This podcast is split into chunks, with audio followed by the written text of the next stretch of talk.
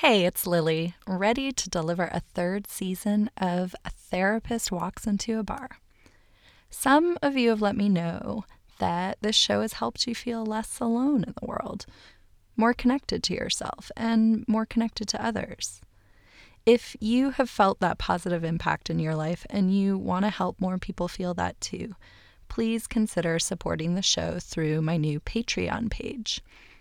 Patreon allows me to connect with listeners like you who love what you're hearing and want to make sure all the good stuff keeps coming your way. So, patrons to the show get extra stuff like participating in the creation of special songs made just for backers, getting your name on the website or in the credits, and possibly even a badly hand drawn portrait of you by me. Visit patreon.com slash a therapist walks into a bar to learn more about setting up a monthly contribution of $5, $10, you know, whatever amount works for you. You can also find the link at a therapist walks into a bar.com. And now, the show. I guess, you know, most, a lot of people talk about defense mechanisms, and I'm just wondering if that's like a term that you use or something you hear about. Sure. Yeah, definitely. So, there's all this stuff that makes us uncomfortable sad, angry, scared, hurt. And it's happening all the time, both physically and emotionally. And what do you usually do? I'm guessing you try to make the bad feelings stop. It's the moments when I'm looking to disengage from whatever the threat might be. For decades, the field of psychology has been interested in understanding the myriad creative strategies we employ to cope with all this discomfort. But right now, I wonder if I can convince you that your defense mechanisms might be the key to knowing who you are as an individual and who we are as a collective. And maybe, just maybe, the ways we defend ourselves against the things that scare us are unfairly getting a bad rap. Right. Well, maybe we can kind of reframe that a little bit. Sometimes I think people hear like defense mechanisms as somebody saying to them, you're just being defensive, which is kind of like an accusatory, um, I don't know, sort of what we say when we get into arguments, you know. So we all actually have defenses. I'm Lily Sloane, and this is A Therapist Walks Into a Bar.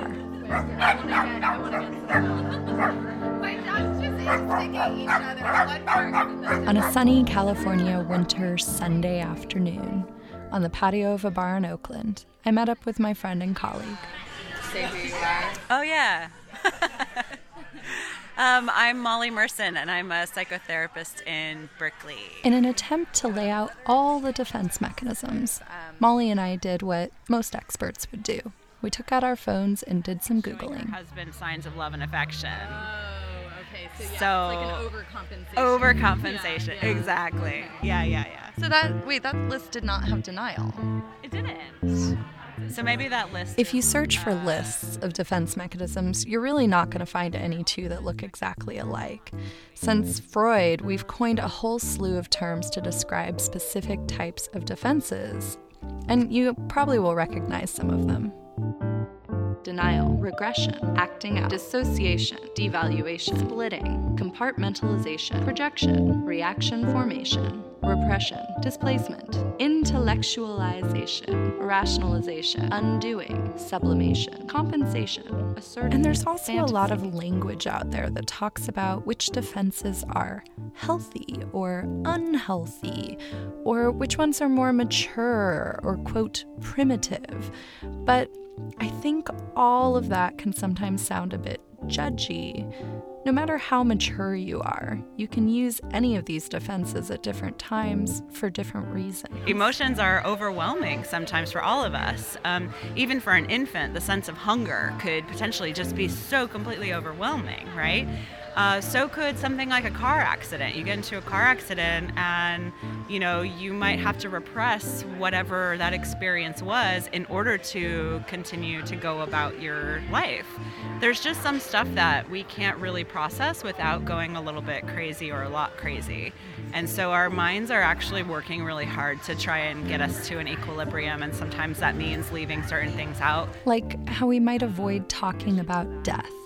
To come to terms with your own mortality while you're still living and thriving is like, what? so we don't think about it very much, and we use something like distraction or whatever uh, to kind of, you know, go about our lives. So the idea of like a healthy defense, I mean, in a way, it's all healthy right? Like your mind is trying to help you get through your life.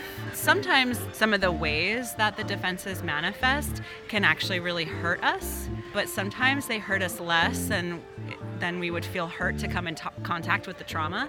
So that's where it's like, I don't know, you know, yeah, the healthy defenses is kind of like, says who? You know, like who's the healthy police? Uh-huh. I kind of wonder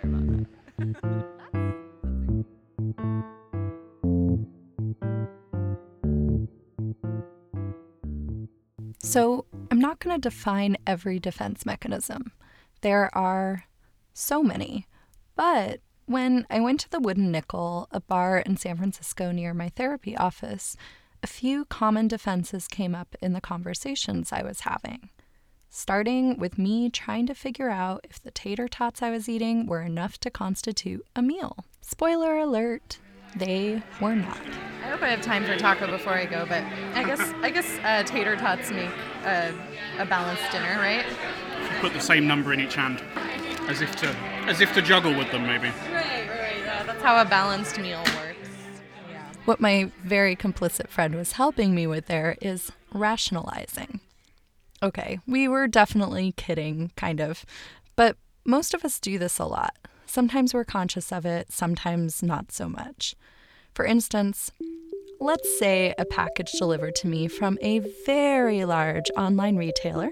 We could call them Schmamazon. It doesn't show up, so I contact Schmamazon, who then proceed to resend the item. But then the original shipment shows up too. It turns out my next door neighbor accidentally got it. But rather than telling Schmamazon about it, I just keep the duplicate because, you know, they're a massive company and they do all kinds of unethical stuff, so like, screw them. As if my passive stealing is actually rooted strongly in my values. I kind of know it's BS, but returning the thing would be such a pain. So I find a way to rationalize the decision I've already made. When I asked one guy about his defense mechanisms, he described how he sometimes responds when a person gives him feedback that he doesn't really want to hear. Ignoring people is definitely one, or feigning acceptance in a way. I'm like, yeah, of course, sure, totally. But I'm like, actually, fuck you, I'm not gonna do that at all. When you fake it on the outside, what are you doing on the inside to cope with whatever you're is going on? Telling myself that I'm right or that I know better. Obviously. I'm like, I don't need this person's opinion. I'm fine. Like you you kind of like dismiss the value of what they have to Absolutely. say. Yeah. Yeah. So, this one is so common. It's called devaluation. And Molly and I talked about this too. Basically, devaluation is like when you really, really want something, like uh, I really, really wanted to win first prize for my art project but you won third prize or you won nothing, then you go, I, I didn't really want that anyway. That contest is totally dumb and rigged, and yeah. it's not even like the really important one in the art world. And those judges are idiots. Exactly. And I mean, so you can understand then how a defense mechanism is actually a protection against huge amounts of, of unpleasure, as Freud would say, right? Like, like that would really be disappointing to lose something that you really, really wanted. So to mitigate that, it's like, ah, I didn't really want it anyways. Sound familiar? No? Well, don't worry if that one doesn't fit you. We've got so many more to choose from. Let me just check my inventory. Oh, right. Intellectualization. I was always raised to be really logical. It's just like how my mother was. She's like, this means this. I'll try to think forward I'll be like, okay, this is happening, or this has happened. What next? Like, what do I or what do we do to progress from this moment? So, intellectualizing is about using our brains to solve problems, getting up in our heads about it, rather than feeling the feelings. Like every person I spoke with at the bars, Molly told me she also intellectualizes. She's been going right to using her brain to make sense of things since she was pretty young. I was always very smart, and so I could always think about something. It's, it's actually a huge part of who I am, and I really love that about myself. So when I was young, like in my teens and 20s, that was probably my biggest defense mechanism because it was so soothing. Because I would have these really intense emotions and not know what to do with them, but I could think about it so I could work it out that way. So, yeah, you can see how great it is to be able to think things through. But Molly says sometimes this does go too far. Like sometimes thinking instead of feeling became the only choice because at some point she learned to be afraid of the feelings. And when that happens, Molly says, I know I'm leaving a huge part of myself out, and that makes me sad. So I want to be able to bring in all of myself into my life because that's how it gets to be the richest life I could possibly live.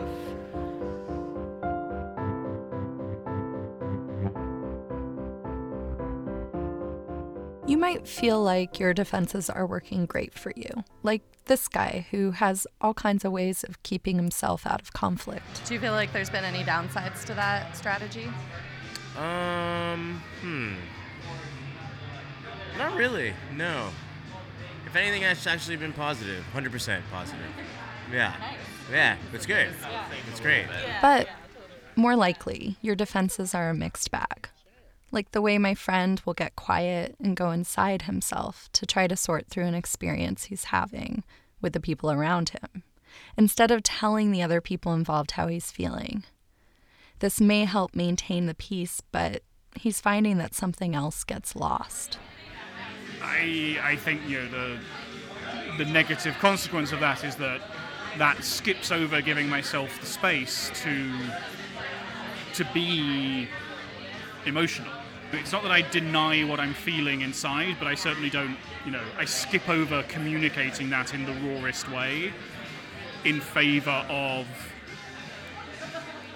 wanting a constructive solution. By keeping it all inside himself, ultimately, people don't necessarily fully know what I know how I feel, or often I'm not expressing what do I actually want. But what I'm thinking in the moment, if I'm having an argument with a friend or anyone, or if I'm frustrated by a family member, I'm being like, well, this is someone I have a relationship with. I don't want that relationship to be ended. Uh, I think I flip to some quite uh, fatalist extremes. I'm like, well, if I allow this to escalate, then, you know, what if it breaks?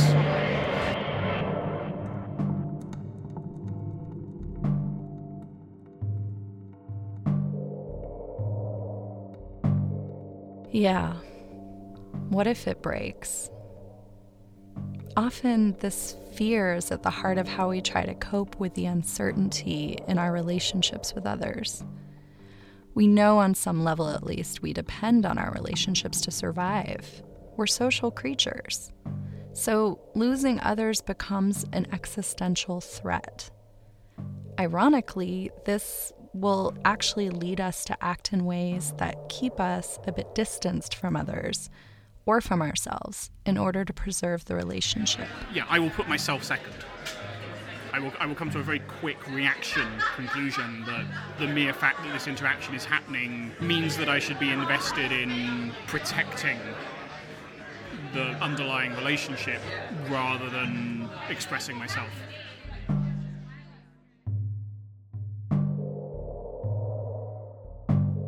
Defense mechanisms can present as really wonderful qualities in us, and we shouldn't be too quick to write them off as foibles, or even worse, character defects. At the same time, they can be really limiting, holding us back from a fuller emotional experience of our lives. We all have defense mechanisms. That's actually part of what helps us survive. So we also want to think about when you're in a position to be able to do more than survive, then that might be a good opportunity to start to investigate what those defense mechanisms are. Just again, so that you can uh, decide whether you want to keep them or not. And if you do want to keep them, do you want to modify them in some way? Also, do the defense mechanisms tell you something about yourself? That you might not have known about yourself, or you might have felt too afraid to know about yourself. Stepping back from trying to categorize our defenses as bad or good, we get to a much more fascinating question What can our defenses tell us about ourselves? I asked myself this question 10 years ago. Walking to catch the bus, I had an experience of one of my go to defenses fantasy. I was 23 and I didn't live in the city yet. I'd never even spent much time in a city and still adjusting to commuting to San Francisco for school, I was walking through the South of Market neighborhood and I noticed a little question about my safety lead me down this rabbit hole. It started with What if I got shot right now?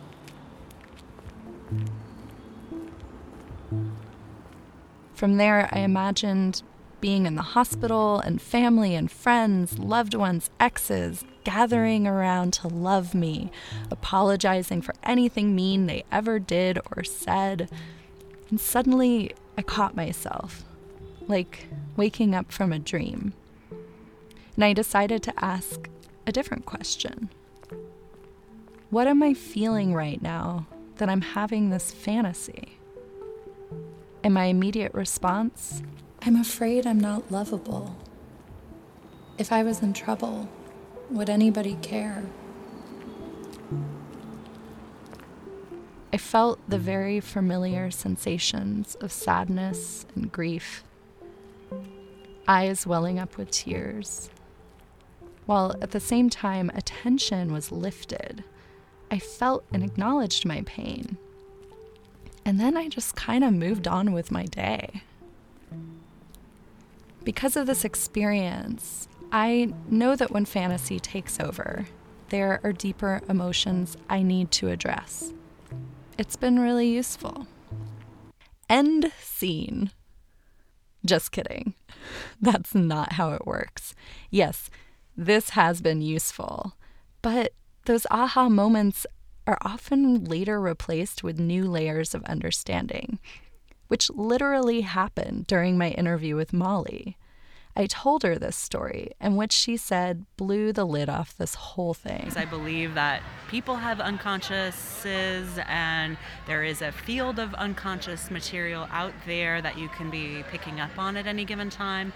That can be group oriented, it can be socially oriented. So, like you're walking down Mission Street, and there's so much unconscious material, there's so much going on there because of all the different people who live there on the streets or in the SROs or in in the the you know million dollar lofts.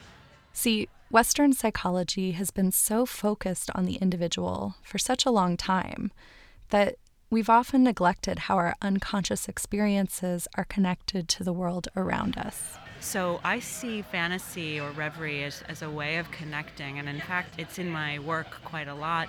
It's in my daily life quite a lot. But I, I used to think of it as something that was just personal but I'm coming to understand that it isn't. That we have a social unconscious. Um, and so we have social defenses. Like if we were to imagine our, our social structure right now, what are the defenses of our social structure? Like money is a big one, denial is a big one. And I've heard people talk about, you know, our culture having a, more of a manic defense. So like uh, i am gonna do do do in response to fear of death or whatever it might be. Like I'm like I'm gonna not age and I'm gonna yeah. you know control my body and I'm gonna do this and I'm gonna make more money. So I want to pause here because I imagine you've heard the word manic used to describe someone with bipolar disorder, maybe having some kind of manic episode. But manic can also describe a feeling state of being frenetically busy or frantic. And this is an experience I think most of us have had. And when we look at our culture, there really is this kind of frantic busyness and filling our lives up with stuff that can serve to distract us from things that are too painful to face. I, I have a suspicion that it has a lot to do with racism. The manic sort of do, do, do, get more, get more is like a running away from the kind of injustice that has like created this entire country and the way that it's been built on black bodies and brown bodies who have not been fairly compensated to reconcile that again with this like things don't match up inside my mind so i have to repress something. That proximity to i could lose everything is so real here that manic defense is all about accumulate and do more and be more and that's capitalism in the way that we do it here anyways. This is something as a society we're having to examine a lot more closely how have we treated people of color? How have we treated women? How have we treated immigrants? Anyone different? In order to maintain our own standing. And if you've been on the receiving end of those defenses from people with power and privilege, you've probably been aware of what's happening, at least on some level, for a really long time. So back to my fantasy. It seems like a strong possibility that I was tapping into a fear that's not just my own, but something present in our larger social unconscious. The fantasy was both a distraction from the anxiety I was feeling about this, and at the same time, it actually was a potential way in. Because I think too about like the way our society is structured at the moment, where if you don't accumulate, let's say you lose everything, no one will be there. No one will visit you in the hospital after you've been shot. Along with that kind of manic defense against slowing down and looking at what we're actually doing, Molly says denial, which is an incredibly powerful defense mechanism, factors into how we carry this stuff around in our social unconscious. The field of epigenetics is trying to understand if traumatic events like the Holocaust have affected the DNA in survivors in such a way that symptoms of that trauma are actually inherited. Some really interesting studies are suggesting that this may really be true, though results are still inconclusive.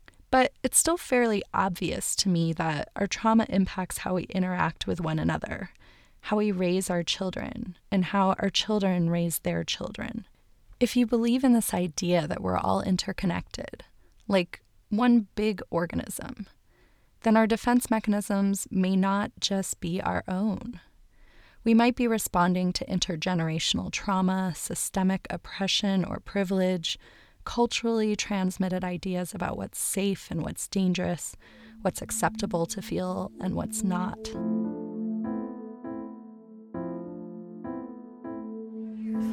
I would caution against anyone feeling like they have to tear down their defense mechanisms. Our defenses are truly keeping us safe. Sometimes they once served a purpose and we do them out of habit even though they aren't really working anymore. It's just that changing is hard and scary. In movies or television, and this is really a big one in reality TV, we see people have big cathartic experiences Maybe someone delivers some tough love that wakes a person up.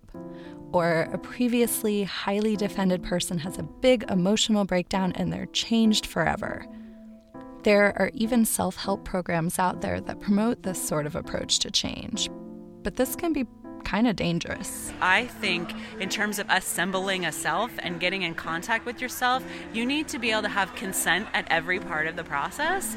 And some of that kind of thing where it's all about breaking down your defenses, you, I, from my perspective, you lose an element of consent because you can't you can't consent to something in the beginning before you know what it's going to be. You have to be able to consent all along the way. And whenever a patient tells me something like no, I don't see that, or no, you're wrong, or whatever, I'm like, that's actually you telling me no. That's saying you don't consent to this element of this process, so I'm going to back off that doesn't mean I have to change my mind. It just means like, cool, you're giving me some edge here. And that's how we develop a self as an edge. It's creating our own edges and finding out where they are. And I think investigating defense mechanisms can be super useful in finding out where our edges are, finding out where our pain is, and then being able to heal that.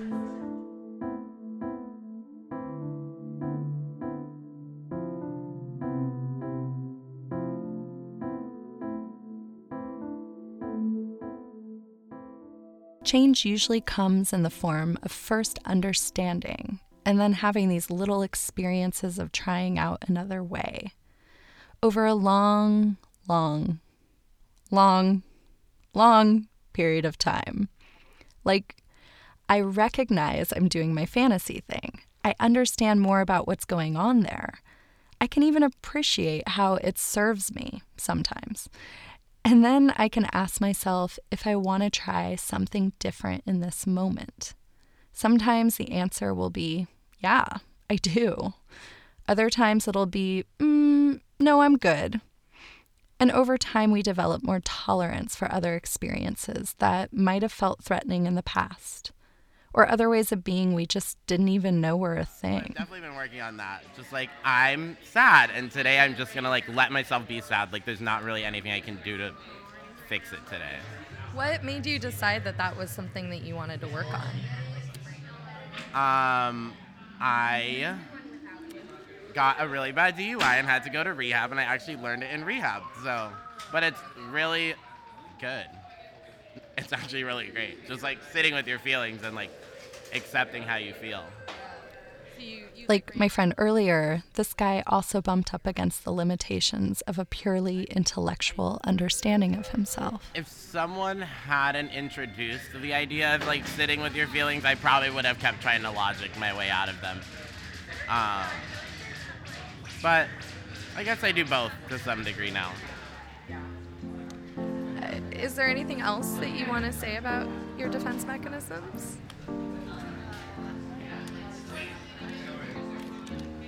I can be a real bitch sometimes.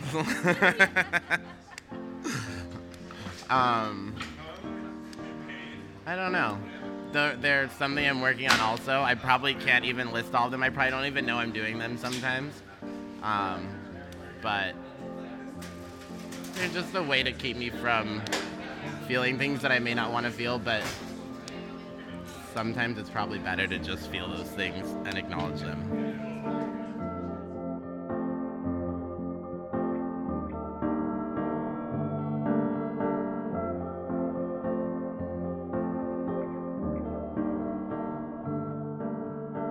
This episode was produced by me, Lily Sloane, and edited by Emily Shaw, with additional editorial support from Rueben Ly and Keith Menconi. Music and sound design also by me. Thank you, Molly Merson, for pondering this topic with me. You can learn more about Molly's work and read her fantastic blog at mollymerson.com. And you can get links to all these fantastic people at a a bar.com. Thank you to the strangers and friends at the bar who talked with me about their defense mechanisms, and to the Wooden Nickel in San Francisco for letting me hang out with my microphone. Please subscribe to A Therapist Walks Into a Bar and leave a review wherever you listen to your podcasts. It's going to help more listeners find the show. To stay in the loop, go to a therapistwalksintoabar.com and sign up for the newsletter. While you're there, you can easily become a patron of the show by clicking Become a Patron or by visiting patreon.com slash a therapist walks into a bar. Many gifts await you. And speaking of gifts, here's a little bonus discussion about how Superman got his I powers. something of a comic book nerd, but my assumption, my understanding with the various iterations of Superman's origin story is that you know it, it sort of develops like it like it does in puberty. So it's kind of like sort of a little bit like when your voice breaks, and it's sort of like you know while that's happening, it'll sometimes catch you out. You're like, "Mm, ah," and uh, I think it's like I think it's a, a little bit like that, but you know with like massive massive abs. So in a way, it, it isn't just gradual. It can be kind of sudden, like when you're like, oh, that hair was not there before. Yeah, I think it, but you know, obviously he's Superman, so everything's happening that little bit faster. Right. Right.